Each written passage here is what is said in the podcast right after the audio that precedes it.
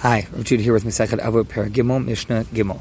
I mentioned in the prior Mishnah this idea of having words of Torah between two people, and I mentioned that it's particularly applied to eating. This Mishnah picks up that theme. Rav Shimon said, if three people not just are having conversation, but actually sit at a table, they eat.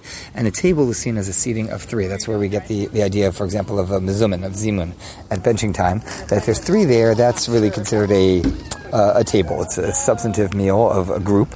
So if they eat together and they don't have any words of Torah, it's as if they ate from sacrifices of the dead. What is that? That's an idolatrous practice.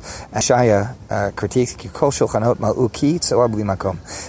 all the tables were full of filth, vomit. It's disgusting. B'li makom, without hamakom, like Baruch HaMakom, Baruch Hu, without Hashem, that there was no discussion of Hashem at the table. But if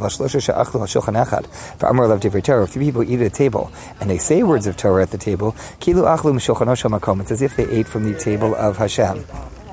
Shenemar, as the pasuk says in Yecheskel, he said to me, "This is the table that's for Hashem." What is that table? It's referring to the Mizbeach.